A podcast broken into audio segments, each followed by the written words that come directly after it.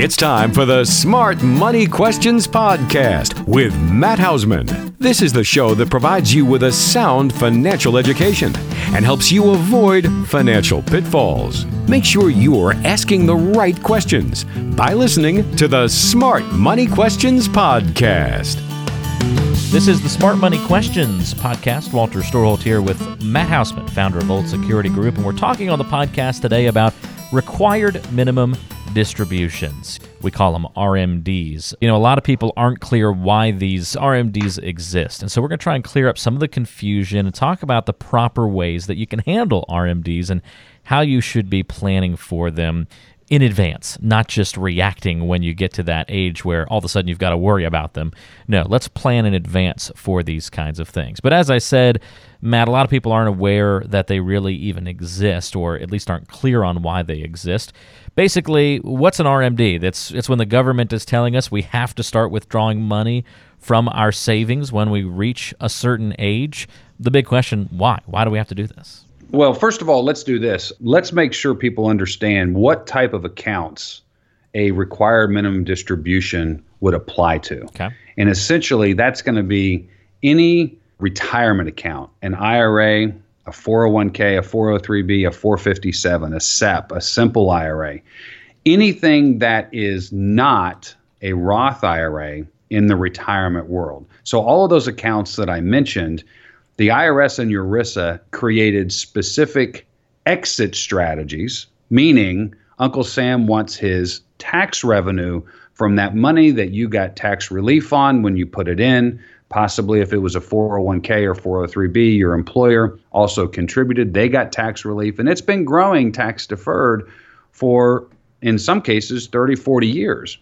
And the IRS created this rule to make you start taking that money out or distributing it to yourself to create potential tax revenue. So, what people need to realize and be aware of, and actually what you said, is we don't want to be reactionary with minimum distributions because, in many cases, that if we would have planned before, we might be able to reduce taxation.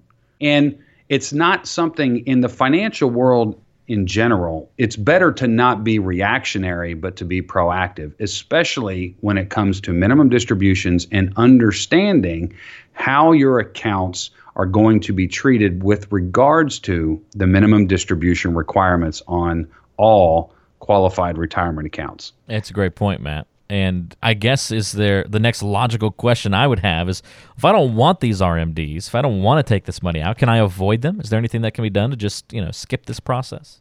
well, you can keep working. Okay, I don't think okay. most people want to do that. And just to clarify, the minimum distribution rules state at 70 and a half is when you are going to have to start taking them. Technically, you can actually wait until the filing period the following year. So let's say if if I turn 70 and a half in 2017, technically I cannot take my first distribution until prior April 15, 2018. So we just want to make sure we recognize yes, I don't have to take anything, but at 70 and a half, it's going to have to happen unless, and here's the specifications I am still working. My money is in a qualified retirement account sponsored by my employer. Good golly, what in the world does that mean? That means a 401k or a 403b, and I have to be contributing to that, where that account would be relieved of taking the minimum distribution. But if I've got an old 401k from, let's say I left a job when I was 58 and it's now in an IRA, that IRA is subject to the minimum distribution requirements at 70 and a half, even if you are still working and contributing into the existing 401k. Makes sense. So, yeah, if we're not going to continue to work into our 70s and 80s, um, then we're going to have to plan for these RMDs, certainly being the takeaway. But good to know that there are also some options that we have. Now, now what are the risks of just saying, oh my gosh, we're talking 70 and a half. I'm in my, let's say, you know, mid to late 50s right now, or even if you're in your 60s, that seems like forever away from right now. I'll just worry about it when I get there. That seems to be what most people, at least initially, plan to do. What are the risks that you face by not planning in advance for these? The big risk comes from, and this is one of the things that we always talk about at the different workshops, is when the minimum distribution age comes 70 and a half, and let's say that you're 62, if you wait till that time period, hopefully you will see growth during that time period. And you will not be able to get out of the way of what I call the minimum distribution train coming. And what does that mean? If you had started at 62, there's different strategies. You could take withdrawals, you could do Roth conversions. You can get money out of that category where the IRS is telling you that you have to take out and reduce what that minimum distribution looks like at 70. One of the risks leads me to one of the clients that we have, and 90% of all of their money is in IRAs, 401ks, 403bs, what have you. And they did no planning. As a matter of fact, he worked until the age of 70, which is great. He wanted to do that. It didn't give them much opportunity, but there was still opportunity there where if at the age of 63, 64, they started either doing withdrawals or doing Roth conversion, they wouldn't be in the situation now where they will pay the highest part of Medicare Part B premium for the rest of their lives because the minimum distributions, along with the rest of their income, exceeds the highest bracket. And guess what? There's nothing they can do about it. Absolutely nothing. So it could have been where at the age of 60, 62, really we'll use the age of 60, especially because we also have the 59 and a half rule there is they would have had 10 years to do some type of proactive IRA minimum distribution strategy planning to not be in that situation now. And that's one of the biggest pitfalls that happen because the other thing is, and you actually asked about it earlier, well, what if I don't want to take them? I have the horror stories of all horror stories mm. of the minimum distribution requirement not being taken. Okay. I have a client and her husband passed away now it's probably been about 12 years and what ended up happening and the money that he had that was in an ira no one including who was keeping track of the money let her know that she was required to take out a distribution. And this happened for three years. For three straight years she did not take out a minimum distribution. And so that's going to lead us to around 2008, 2009. When she finally had to take it out, the penalty, keep in mind, the penalty if you don't take the minimum distribution is 50% of whatever the distribution was supposed to be. So, to make that simple, if your minimum distribution is $10,000 and you don't take it, the tax penalty is five grand plus the ordinary income taxation of the $10,000 you were supposed to take. In her particular case, it cost her over eighty thousand dollars. Oh man! If I remember right, it was withdrawn in 2009 to make up for not taking RMDs in six, seven, and eight. That's one of the worst times you could take it out. So she had to take it out of the investment to pay an eighty thousand dollar. Basically, it's a fine. It's a fine for not taking it. And you guys can Google this if you'll Google the Wall Street Journal will usually, in the summer, they will put out what the IRS has estimated the RMDs that were not taken and how much that is. And in 2016, the amount was almost $700 million. That means the penalty on just that year is $350 million coming to those Americans that didn't do it. Ooh. So it's real important to understand which accounts that have that requirement and then making sure that you are doing it or the advisor that you're working with because guess what all of the custodians whether it's Vanguard, Fidelity, Schwab, whether it's an insurance company, let's say you have an annuity, Jackson National, in all of their paperwork, they're going to let you know they're not going to do tax planning. You're responsible for every tax dollar, and they're not going to administer for you to make sure the RMD has been taken. They'll send you notices. Some of them don't even do that to let you know, by the way, the RMD out of this account is supposed to be this much, but have you done it? they don't make it affirmative. They make it where you have to take the action to do that. So I just can't tell you how important that is. That is the worst story that I've seen over the course of the last 10 years. But it's not that I don't see some people facing a five, eight, or twelve thousand dollar fine because they didn't take the minimum distributions. Amazing story, and unfortunate that that happened. So again, great representation of not planning in advance for your RMDs, and that's sort of a worst case scenario. But certainly, you don't want to have a negative outcome in any event. And so, if we plan for these things in advance, we can be in a lot better situation. I want to add to that real quick because this is so important because I've seen this mistake too. Yeah parents, I'm talking to you. You want to make sure that your kids understand they don't need to know the amount of money. You might not want them to know that, but they need to understand the type of accounts that you have because the other thing that this IRA or this 401k or this 403b does is when it is inherited by a non spouse, the rules change and your heirs have to be made aware of it. And it directly goes to the minimum distribution requirements that will continue now for the heirs. And the same penalties apply. So it's extremely important that they at least understand what type of money they're going to be inheriting. Another story this happened with a couple in maryland. There was a large institution that the wife's mother had her money at and she had two different accounts her mom passed away. The institution called and said, Would you like for us to send this to you in a check or would you like it wired? Well, the reality was she had never seen a check that large. She goes, I want to see a check. So they sent her a check.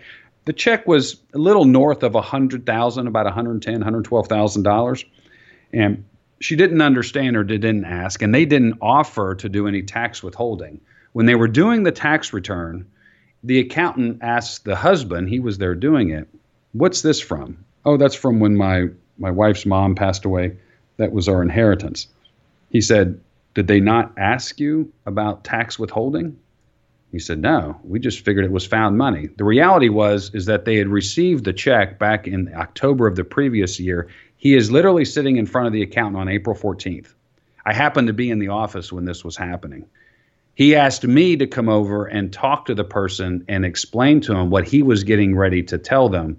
Long story short, it was around a total $47,000 tax hit because they had extinguished or distributed 100% of an IRA that the mom had, and they did not understand it. Mm. And they had to pay federal and they had to pay state.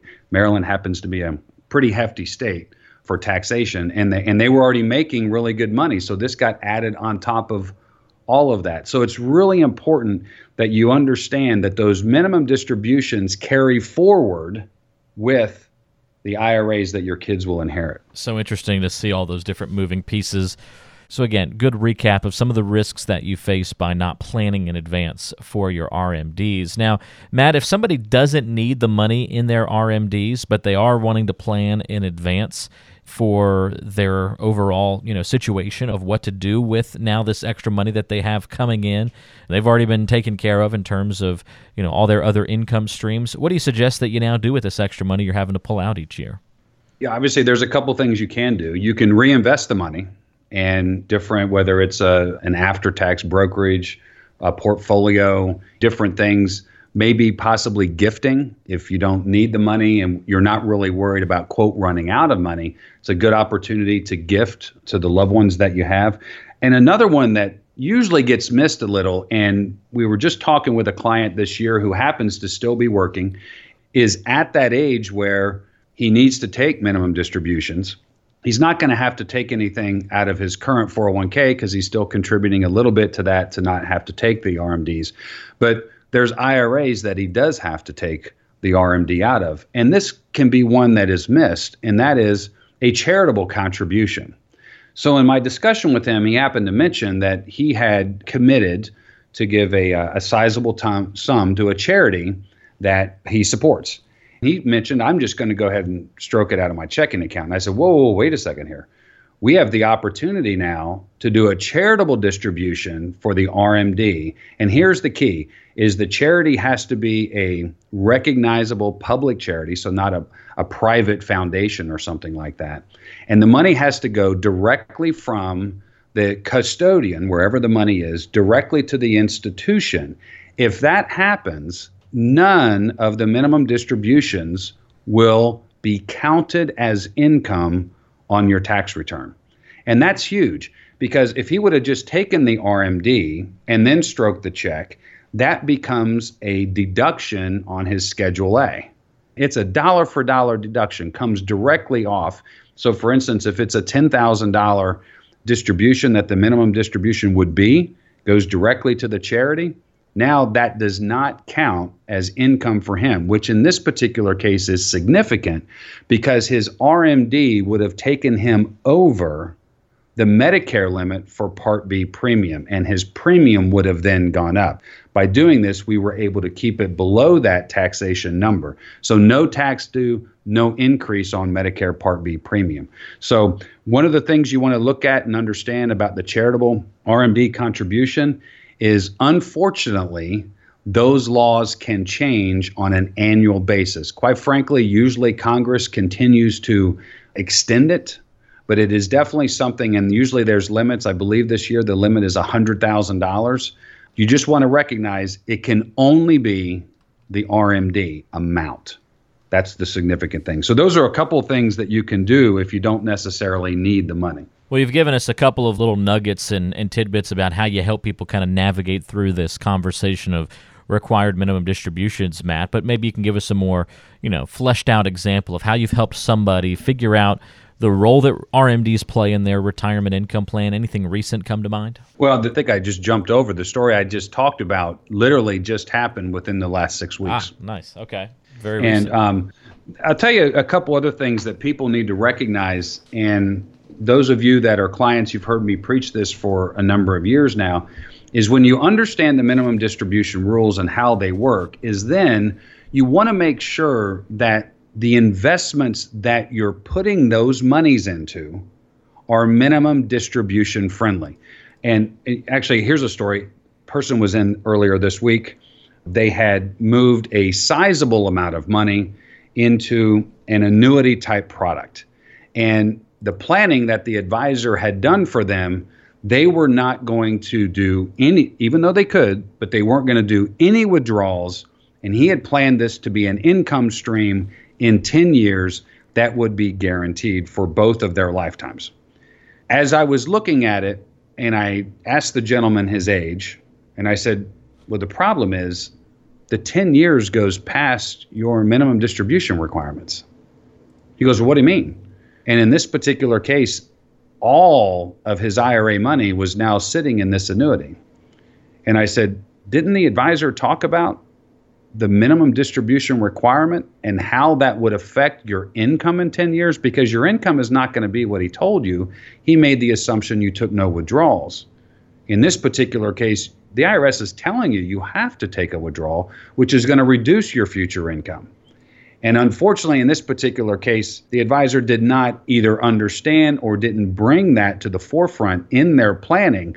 But it's ex- extremely important that you understand where these minimum distributions apply and that the investments then that you're using are, let's call it RMD friendly, and that your planning has also gone into that part of the investment, making sure that in that particular case, it's five years of RMD withdrawals with a sizable amount of money that's going to have a dramatic effect on his income mm. later. So, just those are the things that RMD strategy planning is so important. And the reality is, most people, because they've been listening to all the gurus on TV or their accountant or their advisors, have been flushing so much of their retirement investment dollars into these retirement accounts without an exit strategy. And the RMD is the IRS and ERISA telling you what their exit strategy is. And I don't know about you, Walter, but I prefer to have my own strategy, not what the government tells me. yes, yes. That absolutely. I'll take my choices over anything. So, I guess to put a cap on this conversation, Matt, uh, maybe there you know, maybe there's somebody listening to the podcast and they're saying to themselves, "Well, I probably I'm not going to have to worry about these RMDs. That sounds like it's, you know, not everybody has to face these. Only certain people maybe it's going to be a big deal for." Is that true? I mean, how often are you talking RMDs with people who come in? I mean, is it 100% of the folks need to have a strategy for this? Uh, yeah. And the reason is this is because most people don't understand that the minimum distribution requirements they start at 70 and a half. The amount that you have to take or the percentage increases every year. And it might not affect you when you might need to take more than the minimum distribution at 70 71 72 73 we were talking earlier you know most people are active in retirement the first five seven eight years in retirement. So that could be when they're real active. And so they're spending more than that. But the problem is the percentage continues to go up. And all of a sudden now you're in your let's say late 70s and what you have to take out you're not going to spend but it increased your taxation i have some widows that are clients that will pay because now they have to file single and the Part B premium for Medicare, those tables are reduced now. They will pay the highest amount for Medicare Part B premium forever only because of their minimum distribution requirements. That's the only reason. Wow. Because the reality is they don't need the money. And so I would say that in uh, at least in our planning, we're always going to be looking at having a distribution plan, a strategy specifically for all of the retirement accounts that a client has. You know, if they're in the situation where that's only 50% of their assets, it's not as big a deal. Maybe we look to distribute out of that asset first, which is drastically going to reduce the minimum distribution. But most people, that's not the situation.